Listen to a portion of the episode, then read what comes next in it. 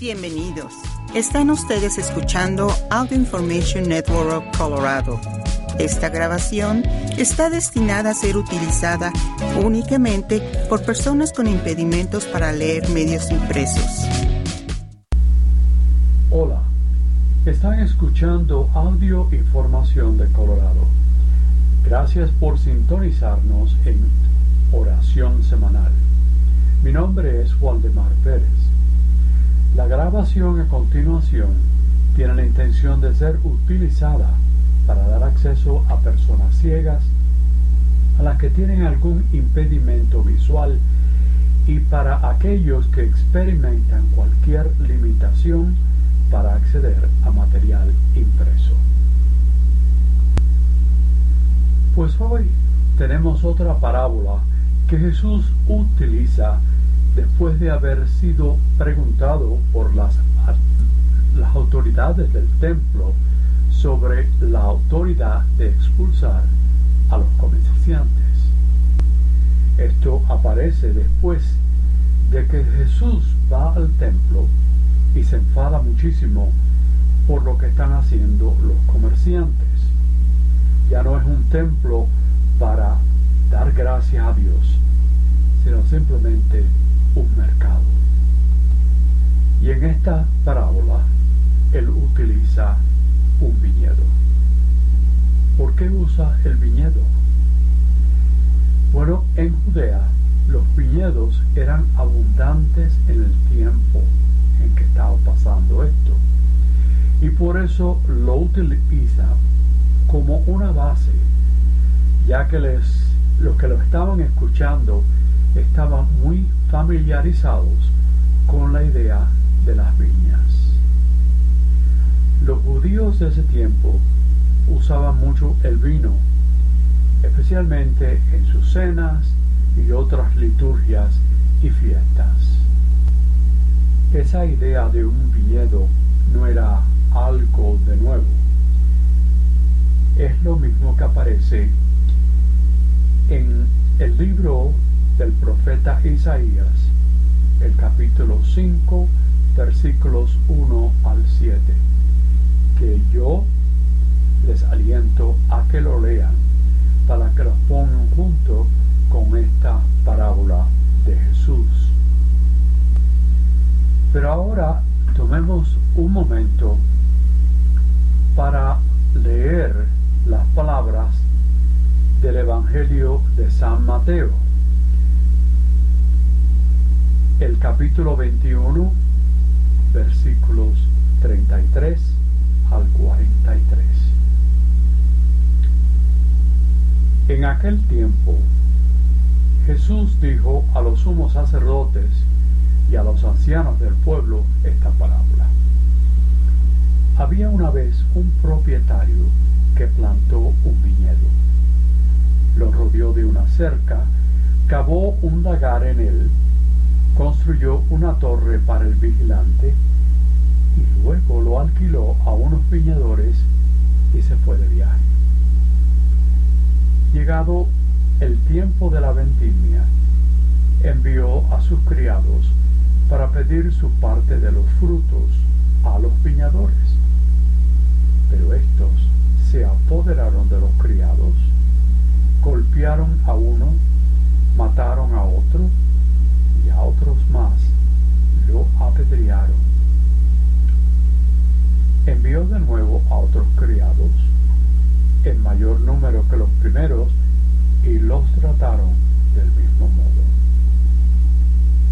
Por último, les mandó a su propio hijo, pensando, a mi hijo lo respetarán. Pero cuando los viñadores lo vieron, se dijeron unos a otros, este es el heredero, vamos a matarlo y nos quedaremos con su herencia. Le echaron mano, lo sacaron del viñedo y lo mataron. Ahora díganme, cuando vuelva el dueño del viñedo, ¿qué hará con sus viñadores? Ellos le respondieron, dará muerte terrible a esos desalmados y arrendará el viñedo a otros viñadores que le entreguen los frutos a su tiempo. Entonces Jesús les dijo, ¿no han leído nunca en la escritura la piedra que desecharon los constructores es ahora la piedra angular? Esto es obra del Señor y es un prodigio admirable. Por esta razón les digo a ustedes que les será quitado el reino de Dios y se le dará a un pueblo que produzca sus frutos. Palabra de Dios.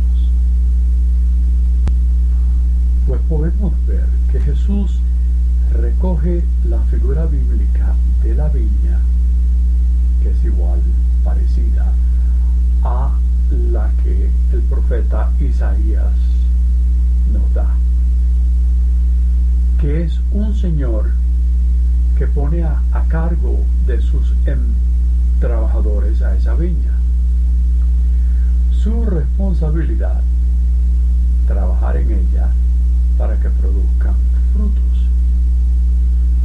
Al llegar el tiempo de la cosecha, el Señor envió a sus criados y a su propio hijo para recibir de sus trabajadores el fruto que le correspondía.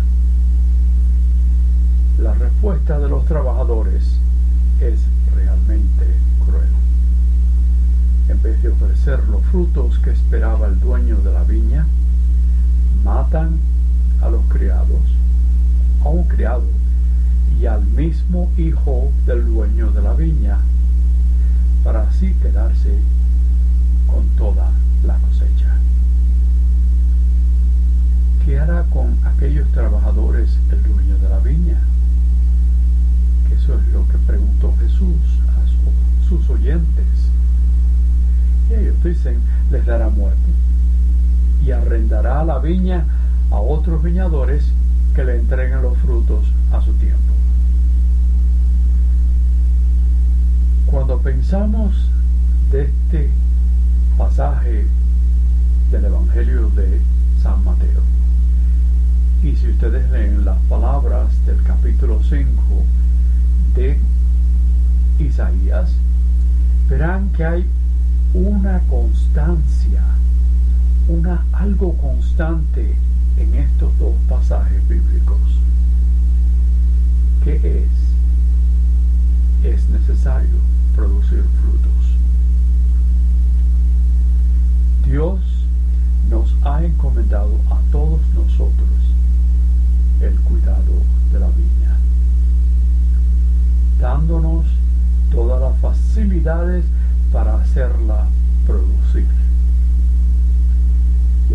tiempo nos ha dejado la responsabilidad de entregarle un día los frutos que espera de nosotros. En la viña está representado el pueblo de Dios,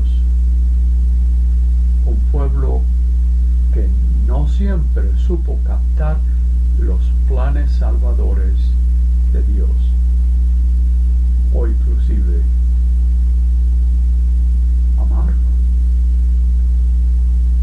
Ese pueblo con sus infidelidades, su rechazo a los enviados de Dios, los profetas, y después al mismo Hijo de Dios. Le estaban excluyendo de los planes maravillosos Dios tenía sobre su pueblo. Sin embargo, quedaban en pie sus promesas de liberación y que nacería otro pueblo, el nuevo pueblo de Dios, en quien se harían realidad los proyectos salvadores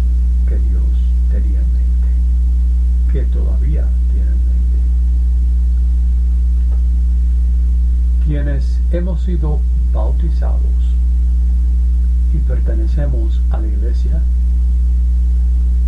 somos los que formamos el nuevo pueblo de Dios. Somos la viña nueva que el Señor ha plantado en el mundo y que sigue cuidando con gran cariño, con la esperanza de que llegue a producir frutos. Unos frutos que hagan posible en la tierra la implementación del reino de Dios. Los planes salvadores que Dios nos da no se identifican. Pero, sin embargo, quizás con la fundación de la iglesia y su expansión en el mundo, es parte de esos planes. Lo que Dios espera es que a través de la iglesia se comience a implantar, implementar en el mundo su reino. Por eso no se trata de saber que somos parte de la iglesia y que somos fieles a sus mandatos. Hay que pensar que debemos estar seguros de que estamos respondiendo a las expectativas que Dios tiene sobre nosotros como trabajadores de la viña. Además, en los planes de Dios está, en primer lugar, la implementación de su reino de amor en el mundo. Y a cada uno de nosotros se nos ha encomendado producir ese fruto del amor. Para que nuestro amor sea un fruto real, necesariamente va a tener que superar los límites de las palabras y de las buenas intenciones. Es nuestra vida la que tiene que hablar de ese amor, rebosando de entrega, de servicio, todo ello.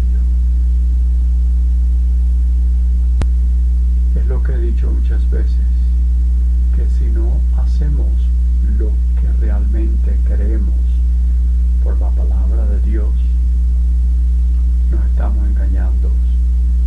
Y si lo hacemos, hay algunos que nos verán y probablemente sería la única vez que saben del Evangelio. Y lo que hacemos lo tenemos de, hacer, de hacerlo de tal manera que llame la atención a cuantos nos rodean. Es lo que acabo de decirles.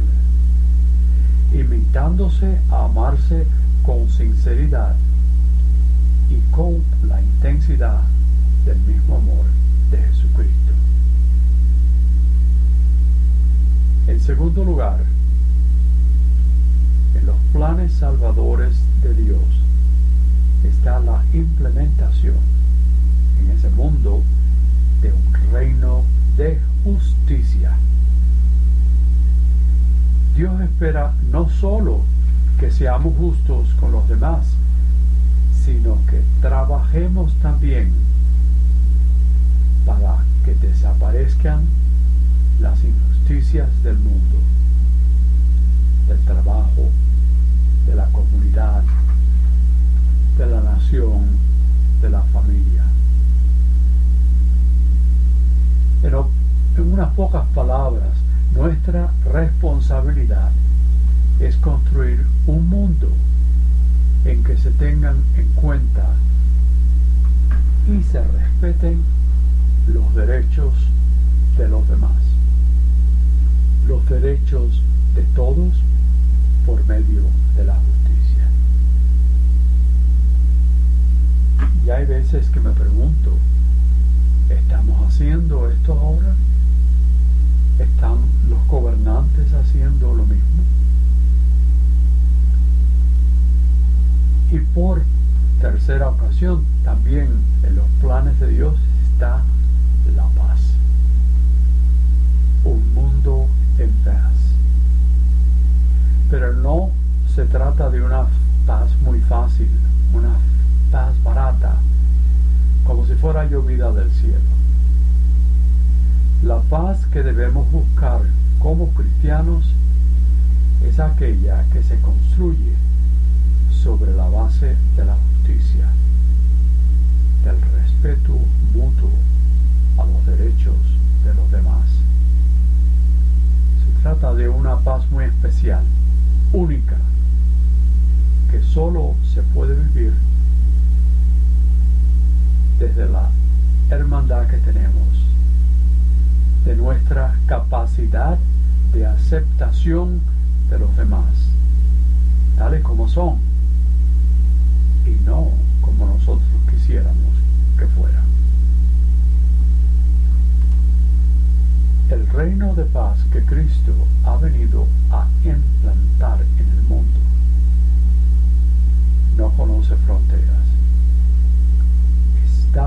de los límites que egotísticamente estamos acostumbrados a poner en nuestras relaciones con los demás.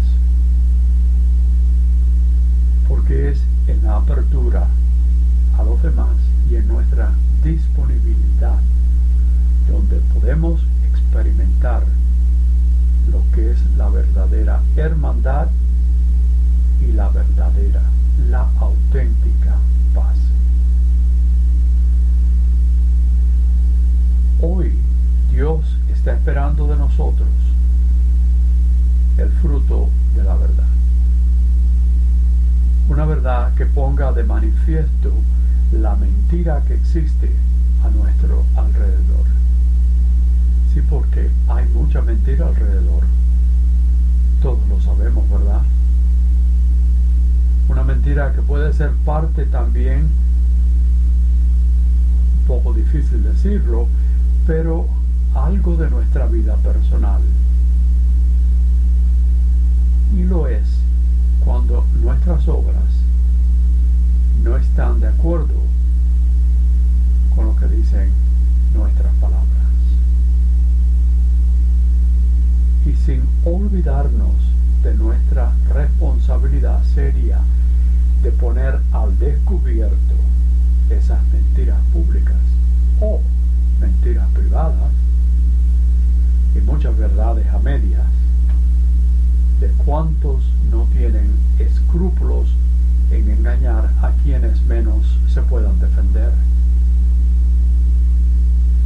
Ante todos o ante todas estas expectativas de Dios, debemos preguntarnos con mucha sinceridad,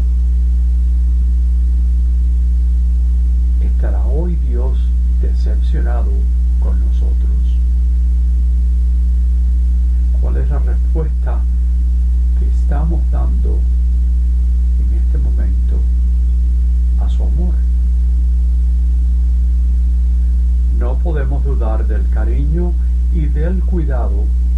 Que Dios sigue mostrando hoy a su nueva viña, en la que estamos incluidos cada uno de nosotros.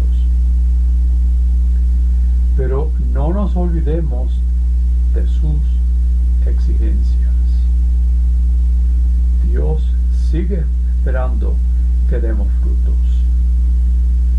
Unos frutos que no serán más que una respuesta del amor al amor incondicional que Dios tiene en nosotros. Y ahora, recordando nuestras necesidades y las de nuestros hermanos y hermanas, invocamos a Dios, origen de la luz y de todo lo bueno. Por los líderes de las naciones, para que se comporten conforme a las leyes justas y pacíficas en su trato entre ellos y entre los pueblos que se les han confiado. Roguemos al Señor.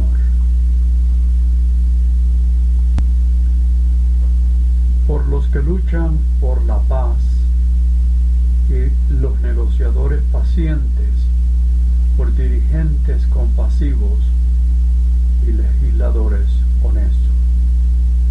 Roguemos al Señor. Por la paz del mundo, especialmente en aquellos lugares donde ha imperado el conflicto por muchos años. Roguemos al Señor. Recordemos y roguemos por las víctimas de abuso, a los que los abusaron y los responsables por proteger a los niños y niñas y otra gente vulnerable. Roguemos al Señor. Por todos los enfermos, los que sufren y los que recordamos en especial, para que sientan la presencia de Dios en su jornada de vida. Roguemos al Señor.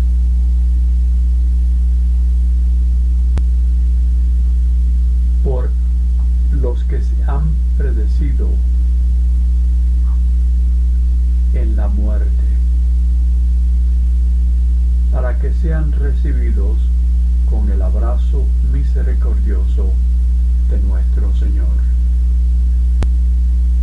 Oh Dios de misericordia y amor, permite que tu rostro nos ilumine y ten piedad de nosotros. Concédenos tu paz en este día. Continúa tu amor hacia nosotros y permite que la justicia brote entre todas las naciones y nosotros. Escucha todas estas, ocasiones, estas oraciones que hemos elevado hacia ti en nombre de nuestro Señor Jesucristo, por los siglos de los siglos. Amén. Esta la audio información de Colorado. Gracias por escucharnos en oración semanal. Mi nombre es Waldemar Pérez. Les invitamos a que continúen sintonizando nuestra programación.